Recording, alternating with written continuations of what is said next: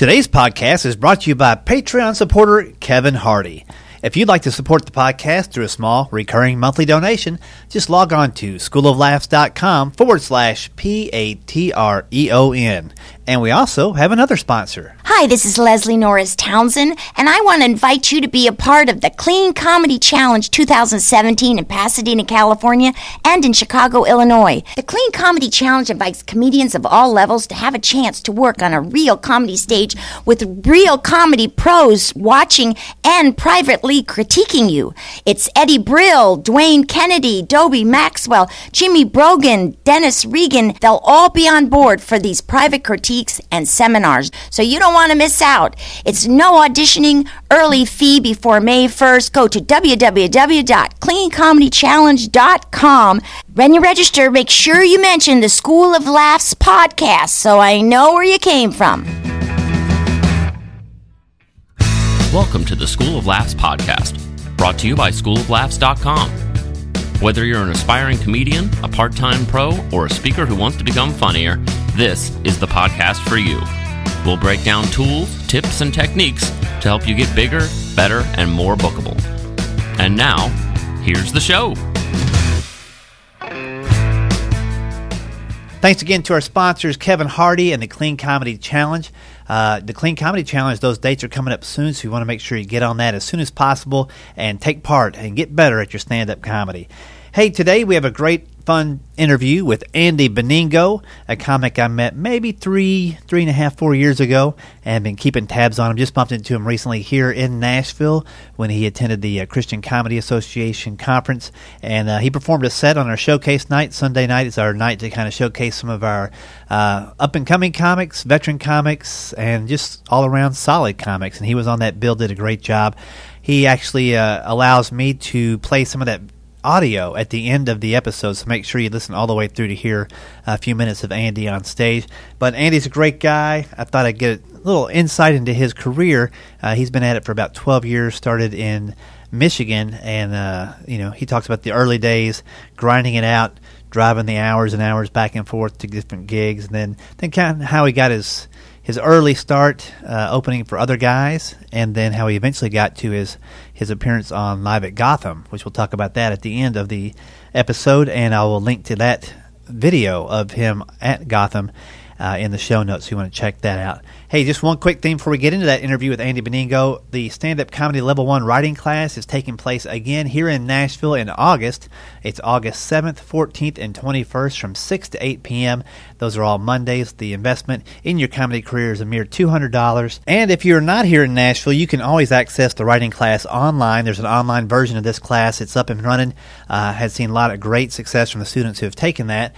And right now I'm running a special 20% off on the silver edition of that course if you use the coupon code Better Comedy. That's B E T T E R C O M E D Y, all one word, all capital letters. You can go to schooloflaughs.com and click on the online classes tab to find out more about that class. All right, let's get into our interview with funny man Andy Beningo. Well, I'm here with Andy Beningo. Andy, how's it going today, sir? Hey, doing really good. Thanks for having me on, Rick. Hey, I'm excited to have you on. I've got to see you do comedy a few times, uh, shorter sets, showcase type sets, and I thought I would, you know, be good to kind of figure out where you started and where you're headed because it seems like you're moving moving along pretty quickly. So let's start off with uh, you know what got you into comedy in the first place. Was it something that you always wanted to do, or something you kind of stumbled into? Yeah, a little bit of both. I mean, uh, when I was a kid, I was just a big fan of comedy. Uh, we weren't allowed to stay up late, uh, and then uh, um, one time for uh, New Year's Eve, my parents let me stay up till midnight. So I was really excited. And I mean, what do you do that late? You end up watching the Tonight Show. So uh, some of my earliest memories was just kind of watching Leno on the Tonight Show, and I'm just kind of always amazed at, man, how could somebody be that funny, you know, and just make it uh, so effortless. And so when I kind of got into high school and even college, um, you know, I just kind of fell in love with some of those Comedy Central specials that uh, that were on. You know, some of the uh, bigger guys that are big now, like Mike Birbiglia and Daniel Tosh and stuff. And so I just was kind of a big fan of stand up. And then, kind of when I got to college, I just thought, man, I just want to try it at least one time and see how how it kind of goes. And uh, so um, in college, uh, they had like kind of open mics, but uh, they weren't like traditional comedy open mics. They were like uh, open mic, open mic, you know. So it was like people would kind of do rap songs and people would play instruments. And uh, I remember there was a guy who was just like very emo. You know, he wore kind of the black clothes and had the black spiky hair, and he did a 15 minute poem about death uh, and how like life doesn't matter. And then he, the MC kind of jogs up and is like, "All right, you guys ready to laugh now? Here's your comedian." it was kind of like, okay, this is kind of my introduction to uh, to stand up, and um, surprisingly, it, it went pretty well. It, it was kind of a bizarre story because pretty much everybody I ever talked to, you know, they said they they did five minutes to start. You know, usually it's like a comedy class, uh, you know, graduation night or like an open mic. But uh, at Central, my first time, I actually did 15 minutes of stand up. Uh, wow. My first time, just because they gave everybody 15 minutes, and I didn't really know any better, so I was like, oh, that sounds about right, you know, and. Uh, kind of got uh, kind of got consistent laughs through through the whole set. But I mean, looking back now, I mean, it's it's pretty painful to watch because it was. You know, I think the interesting thing with comedy is, you know, you just kind of write about what you're, what you're dealing with in life at the time. You know, so Right. the first set was basically just, you know, oh, I live at home with my parents, and I, I you know, have college books and you know all that stuff, college classes, and so now I don't do a lot of the material just because I've gone on other things. But um, you know, at the time, I was very, very excited about it, and uh, actually skipped school for about a week and a half because I thought, oh, I'm going to be this big comedy star now. You know, one, one show under my belt, and then. Uh, as most things go, the second set I ever did, I bombed horribly, so it kind of humbled me and made me realize, oh, it's uh, a little bit harder than than uh, than I think. Was there anybody else doing comedy at those open mics? Yeah, not really. I mean, there were a couple of like guys in the acting classes that tried it, and you know, they um, they you know they they just kind of did it once, but for whatever reason, they never got the bug. Uh, I mean, I was obsessed with it from the minute I got up on stage. So um, I actually had a friend of mine who did stand up for about three or four years. My buddy Greg Amorose. He uh, he and I um, when we both turned, I guess, 21 or 22. That's when I started driving from Central Michigan to my home club, Ann Arbor Comedy Showcase. That's kind of where I, I kind of started emceeing and, and featuring and headlining and stuff. So we would make like two, two and a half hour drives, you know, back and forth. Um, and then, uh, he did the sensible thing and got a, a, a real person job, you know, and, uh, and I, uh, just kind of stuck with it. And yeah, so he was kind of the guy that we just kind of bounced ideas off each other. And, um, and honestly, I think he was funnier than I was. And just for some reason, just, uh, you know, kind of did it more as a hobby. And, uh, yeah, I've been lucky to, to, you know, get to do it for a, for a career. Yeah, it's pretty crazy. You think of all the people in your life. I know a lot of people in my life that are hilarious that would never consider doing stand up because they they are funny, but they're not crazy. And you have to be a little bit crazy to, to attempt to do this for a full time job and and give up all the things that you have to give up to pursue it. So, you know, it's it's good those guys give up, or else we wouldn't have a job. yeah, for sure. I mean, for the for the most part, it isn't really kind of a sensible thing, especially in the beginning when you're.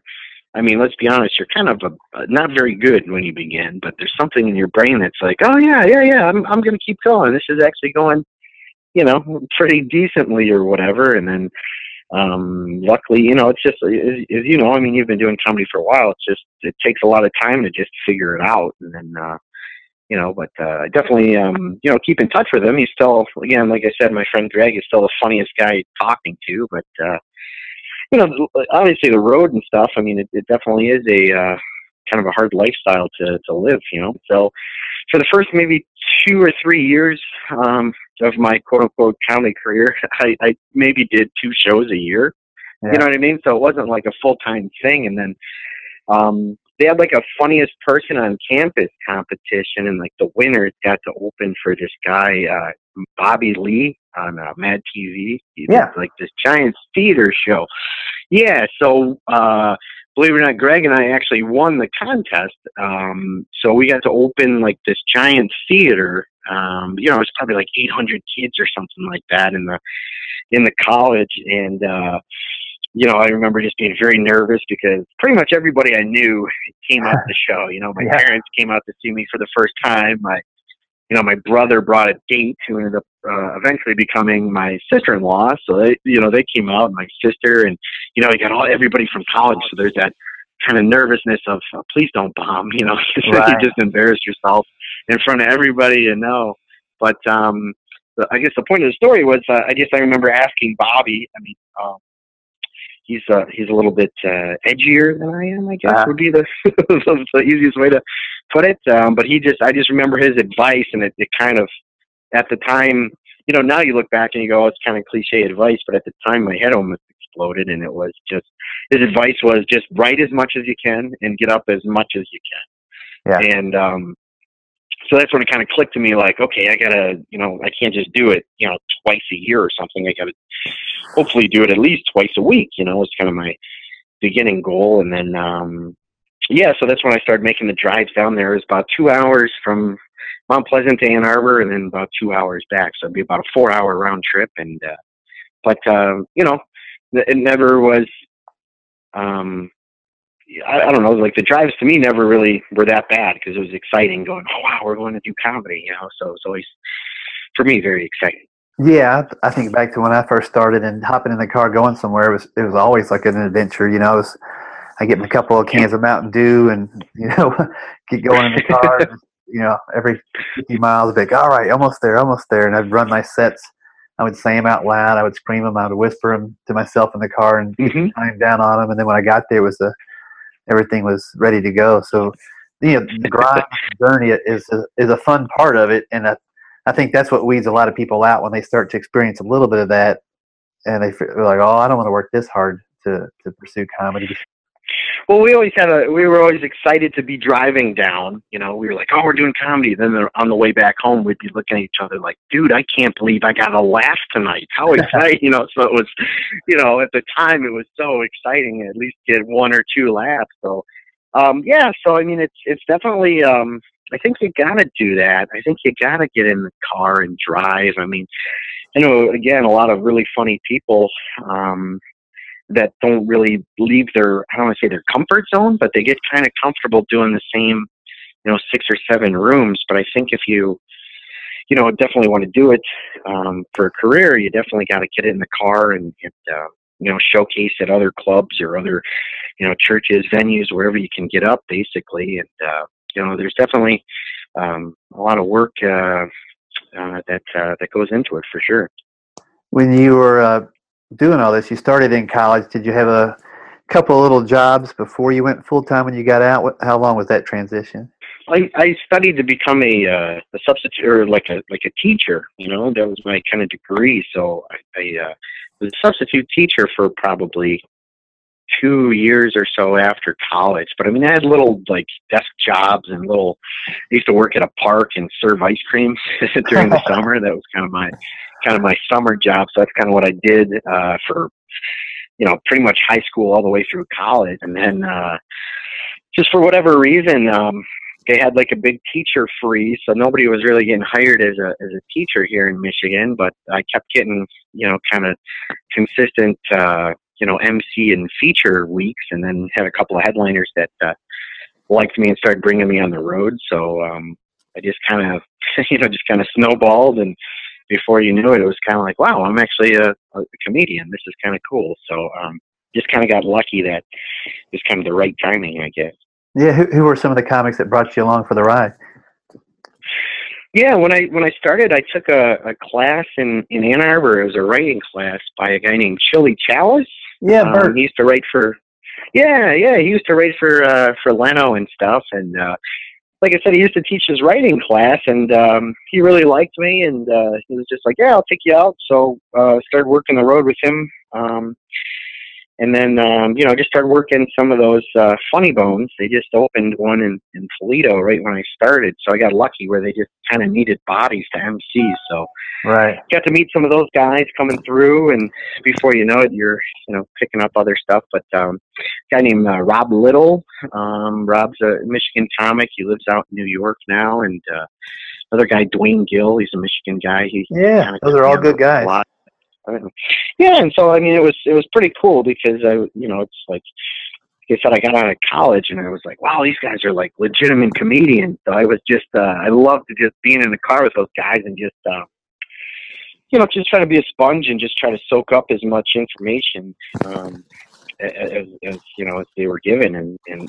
I noticed that most guys are pretty uh, pretty nice about uh, sharing information. And uh, so I got lucky that uh, yeah, those were some of the first guys that I kind of um, uh, you know started taking me. And later on, I got kind of lucky, started touring with uh, Frank Caliendo for a little bit uh, when he was doing the club dates and stuff. And so um, that kind of led to some other things as well. And so uh, yeah, I've been lucky to not only know some of these guys, but actually uh, form uh, some friendships with them. So it's been pretty neat. That's awesome. Can you remember a, um, you know, other than that first show on campus, uh, one of the first times where you were like, "Oh man, this is this is really working. This is a, a great room, a great crowd, or whatever." Where you're like, "This is definitely my thing." Yeah, I mean, it, it was just always like little steps. I feel like, you know what I mean. It was always uh, like kind of two steps forward and one back. Is kind of what I felt in the beginning because shows would kind of start going well, and then um, you know, I work I work uh, pretty squeaky clean. You know what I mean? Um, so, uh, um, but at the time, I mean, my goal was to basically try to get on stage at least like 300 times a year. You know what I mean? So right. between like open mics and weekend shows, so sometimes I would pick maybe the wrong room. You know, you do some like little bar one nighter or something where they don't really care about your grandparents and they don't care about, you know, your your nephew or whatever. They kind of want to hear dirtier raw stuff. So I would I would always kind of take those shows pretty hard because it was like, oh, what what did I do that they didn't like me? And then you know, as you know, within only like a year or two ago, I just kind of realized like, well, sometimes it's just not your audience, sometimes it's not your your market. But um, the the Ann Arbor Comedy Showcase to me, I think was was the room that I, I always just had a lot of fun in. It's uh, I'm not sure if you've ever played there, Rick, but uh, one of the few uh, places I never got to that I wanted to. Yeah, yeah, I gotta, I gotta tell Roger about you, man. It's, it's like, it's, so, it's so much fun. It's a small room, you know. It's real low ceilings. They're right on top of you, and uh, you know, you have a nice mix of kind of college kids at the open mics, and then during the weekends, it's just a mix of regular, just you know, Midwest good people. Um, and so the early days, you know, Ann Arbor, I just kind of related more to those college kids. So um, I just remember that being a really fun uh, spot to to perform at for sure. That's awesome. And so, total now, how long have you been in comedy? How many years? Um, this probably like probably yeah, probably like twelve years. I've been doing it. Um, you know, the first couple of years, like I said, I didn't really do um, a lot of shows, but then, you know, mostly after I got uh, after I graduated from college, that's kind of when I started hitting the road and stuff. So, yeah, it's already been you know 10, 12 years, something like that, and uh, yeah, doesn't that, yeah, doesn't that feel weird to, to realize a, a decade in the business, you know? and and still getting no respect in some clubs, absolutely. But uh, you know, that's just kind of the the yeah. I mean, it, it's definitely gone by fast, but um, you know, I'm still have enjoyed it. You know, there's definitely been some pre- pretty good highs and some pretty interesting lows that you kind of joke around about your buddies uh, with in the car and everything. And and uh, but yeah, it's it's definitely flown by.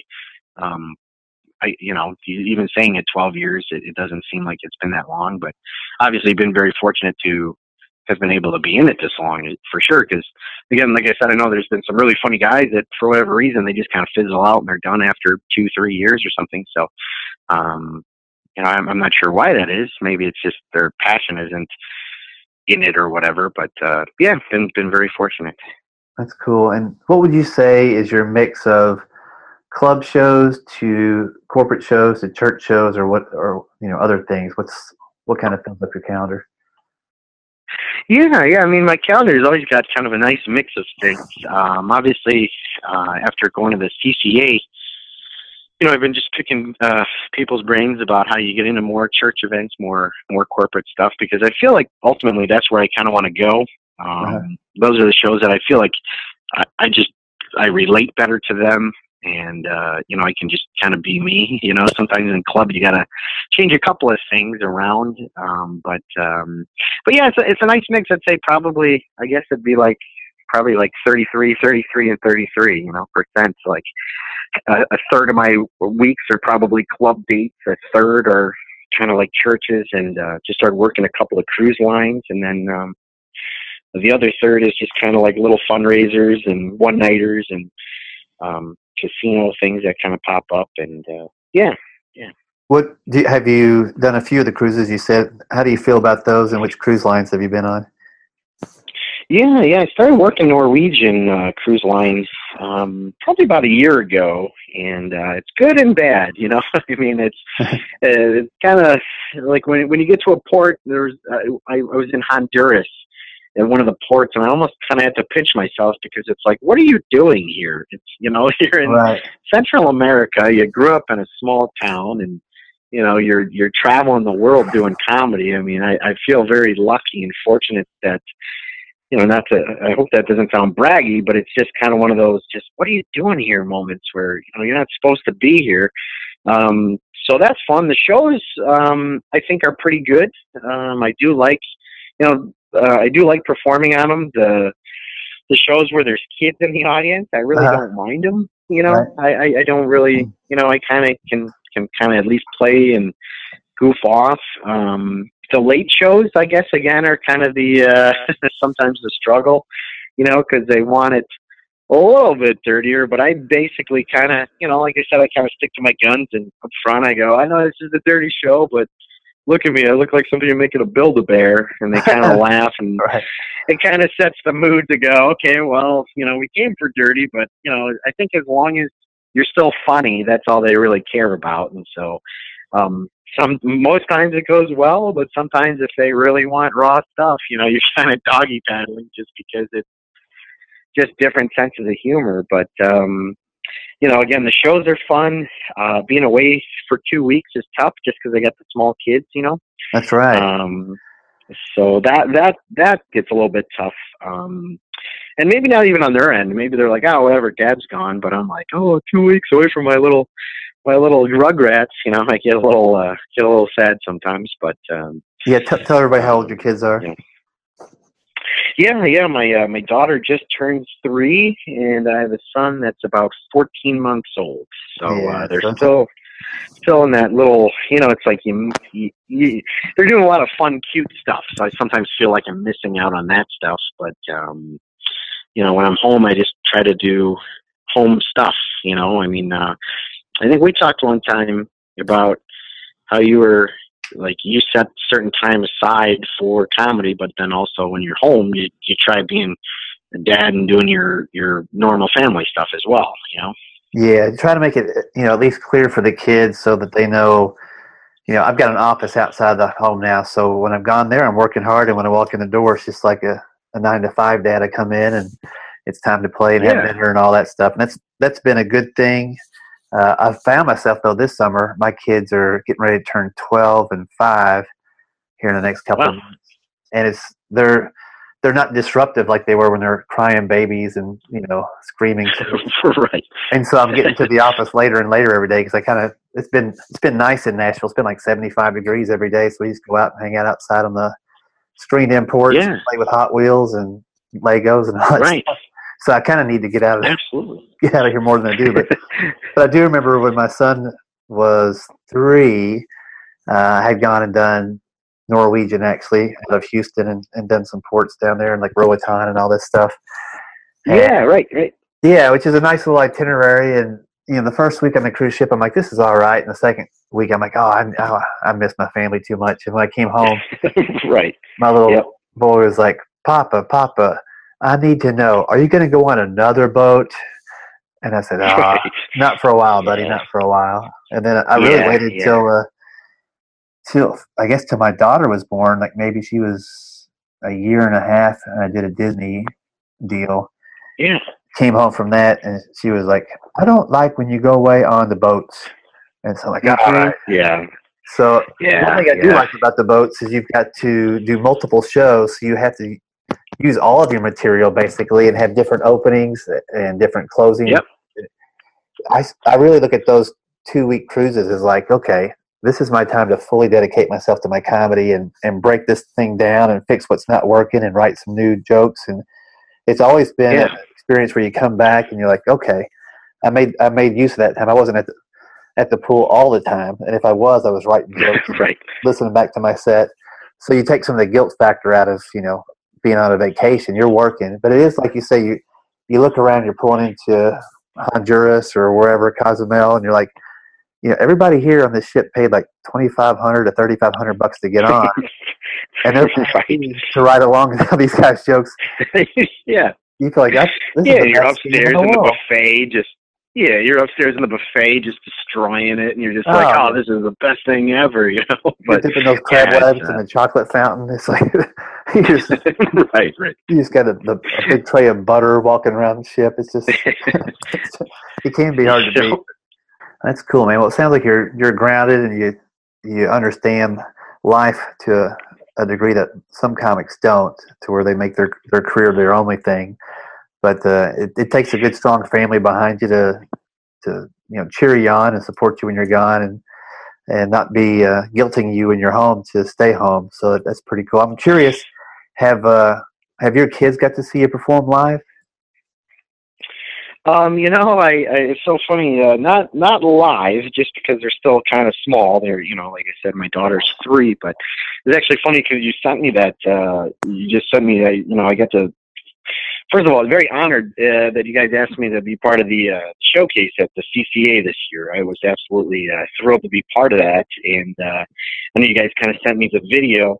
I was kind of watching it to kind of review it, kind of make sure the laughs were in the right spot and everything. And uh, my daughter started watching the video, and uh, it's kind of funny because she's kind of laughing at a couple little things, just kind of when I'm making little faces or sound Uh-huh. effects, and she just kind of laughs and shakes her head and goes, "Silly daddy." So you know that definitely makes you feel uh, like a million dollars when uh, you know she she's not probably quite understanding what uh, what's going on, but still uh, still thought it was kind of cool. So that, that I'm I'm definitely excited. I just had uh, my niece and nephew uh, came and saw me. Um, they're uh, I think about ten and eight, uh, so they came out about a month ago and saw me live. So um, it's kind of cool when family. You know, they, they, you know, not only support you, but also thinks it's kind of cool as well. You know, uh, so um, yeah, it's it's just been pretty cool. And that's you know that's one advantage if you're doing corporates or churches that you can get your kids in there to watch some of those things. And you know, my daughter just got Yeah. to watch me for the first time um, a couple Saturdays ago here in, in Nashville, and she loved every minute of it. She wanted to go up on stage and Yeah. out of the audience and everything. So I took her up there, and i don't know if i've told the story in the podcast before, but the first time my son saw me, he was maybe four, and I was doing a, Mhm. a corporate Christmas party for a it was a hospital, so it was a, a luncheon. Then I went up and did my you know, did my hour, and so him and my wife came, and on the drive down there, he's like, um, "Do you think I can get up there and tell a couple of jokes?" And I'm like, yeah, "That'd be awesome." I said, "You know, if if you change your mind when we get there, yeah, it gets to be too real. I understand that, but at the end of my show, I'll just say, right. my son's here. He said he wanted to come up. So I did my show and I said, Hey, my son's here on the drive in. He said he might want to get up here and talk on the microphone. If that's okay with you, I'd like to invite him up here. And so sure enough, he hopped out of his chair and, and you know, I see his little head bobbing between the shoulder blades of everybody else. on the way up. right. and I pick him up and I hold him to the microphone and say, Is there something you want to say? And I, I still thought he was going to chicken out, but he goes, Yes. Yeah. He goes, uh, if anybody sees Santa, Legos. And then he jumped back down and ran back to his chair. Was like, it was the biggest laugh of the whole show. I'm like, he just stole the whole thing. right. But yeah, was- he's going to get addicted to it too. You know, he's probably going to remember that forever. You know. yeah, so it, it was, it's pretty cool when your kids can see what you do and, and not to you know disrespect any comics that are dirty or filthy or any of that kind of stuff. But I'm happy I'm at the point where if, if my kids want to come see a show, I don't have to explain a million things to them afterwards or apologize or change my material. Yeah. You know, it sounds like you're in that same boat. So it's a pretty cool, pretty cool vibe.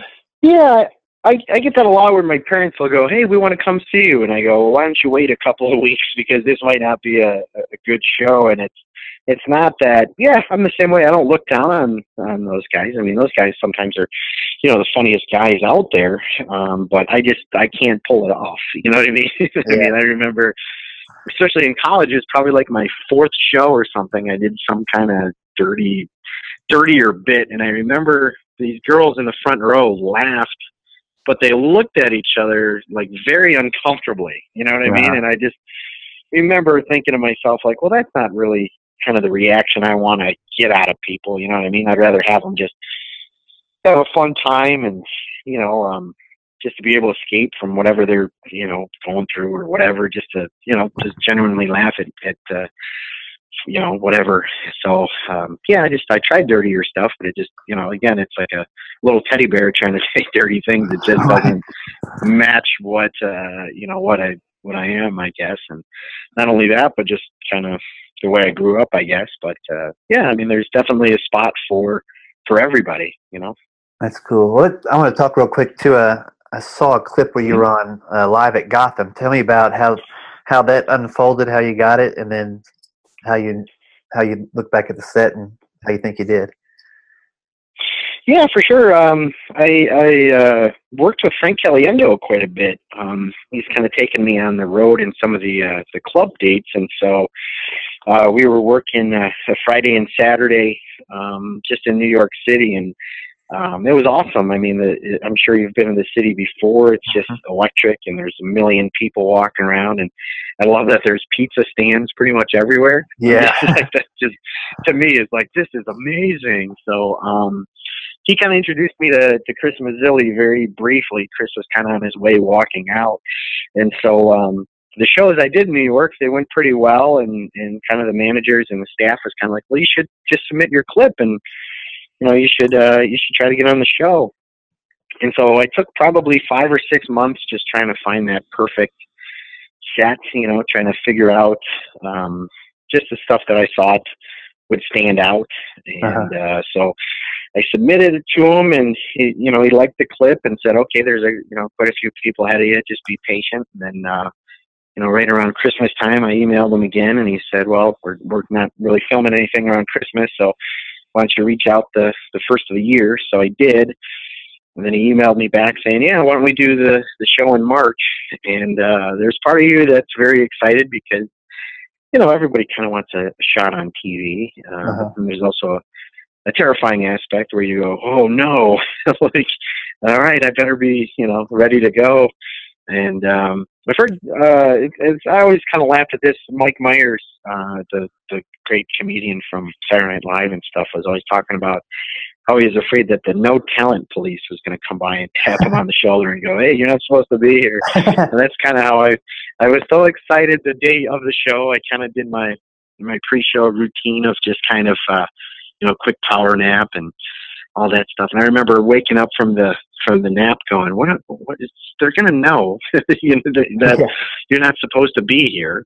You know, there's all these talented guys from Michigan that you know they're not on the show tonight. There's all these talented people from Boston and Colorado and New Jersey and Nashville. They they're, they're going to know you're not supposed to be here. So I had kind of a I don't want to say a panic attack, but I was very just nervous about, okay, you know, and um, luckily I, I'd kind of reached out to some friends, um, before I did the show, like, um, Jimmy Brogan is a, is a yeah. guy that, uh, I look up to very much and he's been on TV a lot and he just kind of told me, you know what, just run your set like a hundred times so that you don't even have to think about it. Uh, yeah. And so I kind of luckily at least put the, the prep work into it, and so um, it goes by so fast. I mean, I, know it, it's like nine minutes, but there's just so much stuff going on. There's a guy in the back with a cue card counting down the time, and there's a you know you're you're still trying to make the audience laugh, but then there's a camera like right in your face, off to your left, and so there's a million things going on, and then all of a sudden you're like, oh, it's done, you're over, okay, and then you're kind of thinking to yourself like, did I say half the things I was supposed to say because it's just I know I know it sounds weird, but it, it was just uh, for me just kind of a, a surreal kind of you know just because there was so much other stuff going on. But um, looking back on it, I think it was okay. You know, I'd, I'd probably give it about a B. You know, I, like I said, I was, I was kind of nervous. I don't know if it showed on the the clip or not, but um, I obviously I think could have done better, but I also could have done way worse too. So uh, you know, I was just kind of happy to to get uh, get one under the belt, and um, so yeah, yeah. That's cool, man. Yeah, I've watched it a couple of times. I thought you did really well. You seemed excited. Oh, I don't thank think, you. I don't think you looked nervous. Um, but part of your energy on stage, on stage is a little bit kind of like a, uh, how would I describe you? you don't you don't necessarily pace, but you can tell your mind is pacing. Like you're a guy who's Sure. who's thinking things through even as he's saying them, kind of, and uh, an- Mhm. analytical, I guess. So I think it, Yeah, yeah, yeah. yeah, I think it played well. Sure, yeah, absolutely. I, I was going to say the one thing too about that clip was nice because I was able to pick up quite a bit of work just from the same thing. It's shot well, but also it's for for the most part fairly clean, so it kind of helps with with that kind of thing. So I was pretty excited about that. So yeah, Yeah, having a good, clean clip like that, high quality, and something people are familiar with as far as TV, doesn't hurt. And I'm sure that's going to be a good Nope. calling card for you for quite a while. Cool, man. Well, I appreciate you uh, spending some time today. hey, you you too, man. I appreciate it. Have a good week. Travel safe, and uh, looking forward to talking more soon. Yeah, buddy. Thanks.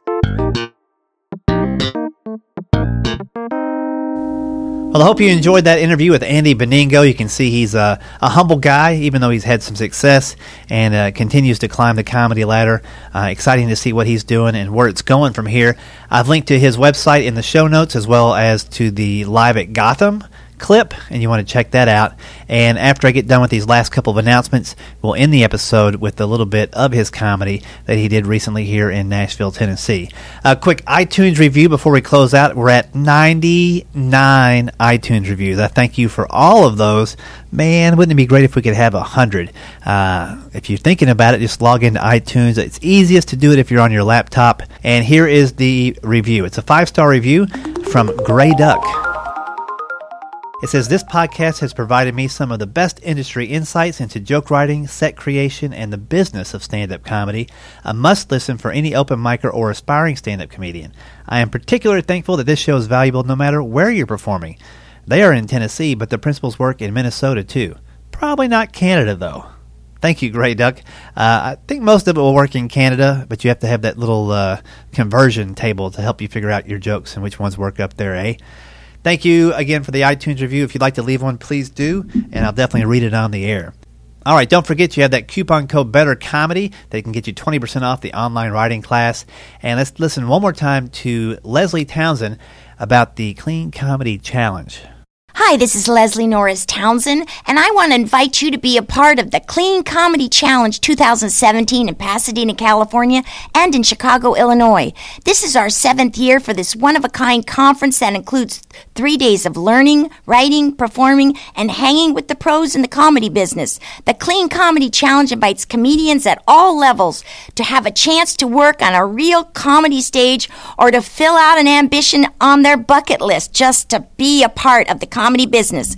Go to cleancomedychallenge.com for more details. When you register, make sure you mention the School of Laughs podcast so I know where you came from. Be a part of the comedy train. Woo! So make sure you check out that Clean Comedy Challenge. If you're able to get to those cities on those dates, you definitely want to be part of that. All right, let's finish out today with a quick sample of some comedy from our interviewee today, Andy Beningo. This is great. Some of you on dates tonight. That's fantastic. My wife wanted to go out for a date night not too long ago. You know what she wanted to do for our big night out? she wanted to go see a revival of the musical Cats. Yeah, that's what she wanted to do. And I was like, I'll go, but I'm bring a laser pointer just to watch them all freak out on stage, you know? Like, there's your date night right there, man. We just celebrated our fifth wedding anniversary. How about that? Yeah. Oh, thank you. You guys are like, nice work, little guy. All right. Some of you are looking at me confused, like, who'd marry Flounder from Animal House? Like, how did that happen? Who married the real life version of Corey from Boy Meets World? How did that happen? That's very nervous about proposing. I was talking to my older brother for advice. He told me you're supposed to spend two months' pay on the engagement ring. Have you heard that? Two months' pay? Yeah. I got nervous. I'm like, I'm a comedian. Like, if I did that, the ring would cost $40. You know what I mean? Like, just be walking around with one of those ring pop suckers, showing it off to her friends. The engagement process, that's a lot of fun. I didn't even know you go through this whole process. You get to register for gifts. I didn't know that. My wife, she wanted to register at a place called Bed Bath and Beyond. Have you heard of that place before? Yeah, you? Yeah. I'm a guy though, so I was like, let's register at the Bass Pro Shop. You know what I mean? Sports Authority, let's register there. And uh, we compromised. And we went to Bed Bath and Beyond. So, uh, She's, uh, she's pretty much in charge. Which I don't mind. My wife, she's very cute. She's very shy. And uh, when I'm off stage, very shy as well. Shy couple, right? Some couples are not shy. You ever go in public, you see a couple, they're kissing in the corner. Mm, I love you. I love you. It's awkward for everybody, right? You just want to tap them on the shoulder and go, dude, we're at Applebee's right now. Calm down. Take your curly fries. Let it go. It's going to be all right. Well, I love my wife. Five years in, we're still learning different things about each other. That's the fun thing of relationships. You're always learning different things. I learned this about my wife I didn't know recently. She, uh, she can't wink. I didn't know that was a thing with people, right? Normal people wink, it's kind of cute. It's like, what's going on? Hey, I'm Matthew McConaughey. What's going on, right? My wife, she's got something weird with her eyelids, so when she goes to wink, she does this weird, like, blinky eye thing with her face. Like she can't get the one eyelid down. The first time she did it, it was so awkward. We're driving in the car, and she's like, So listen, I was thinking this weekend, you and I should go up north, and you know.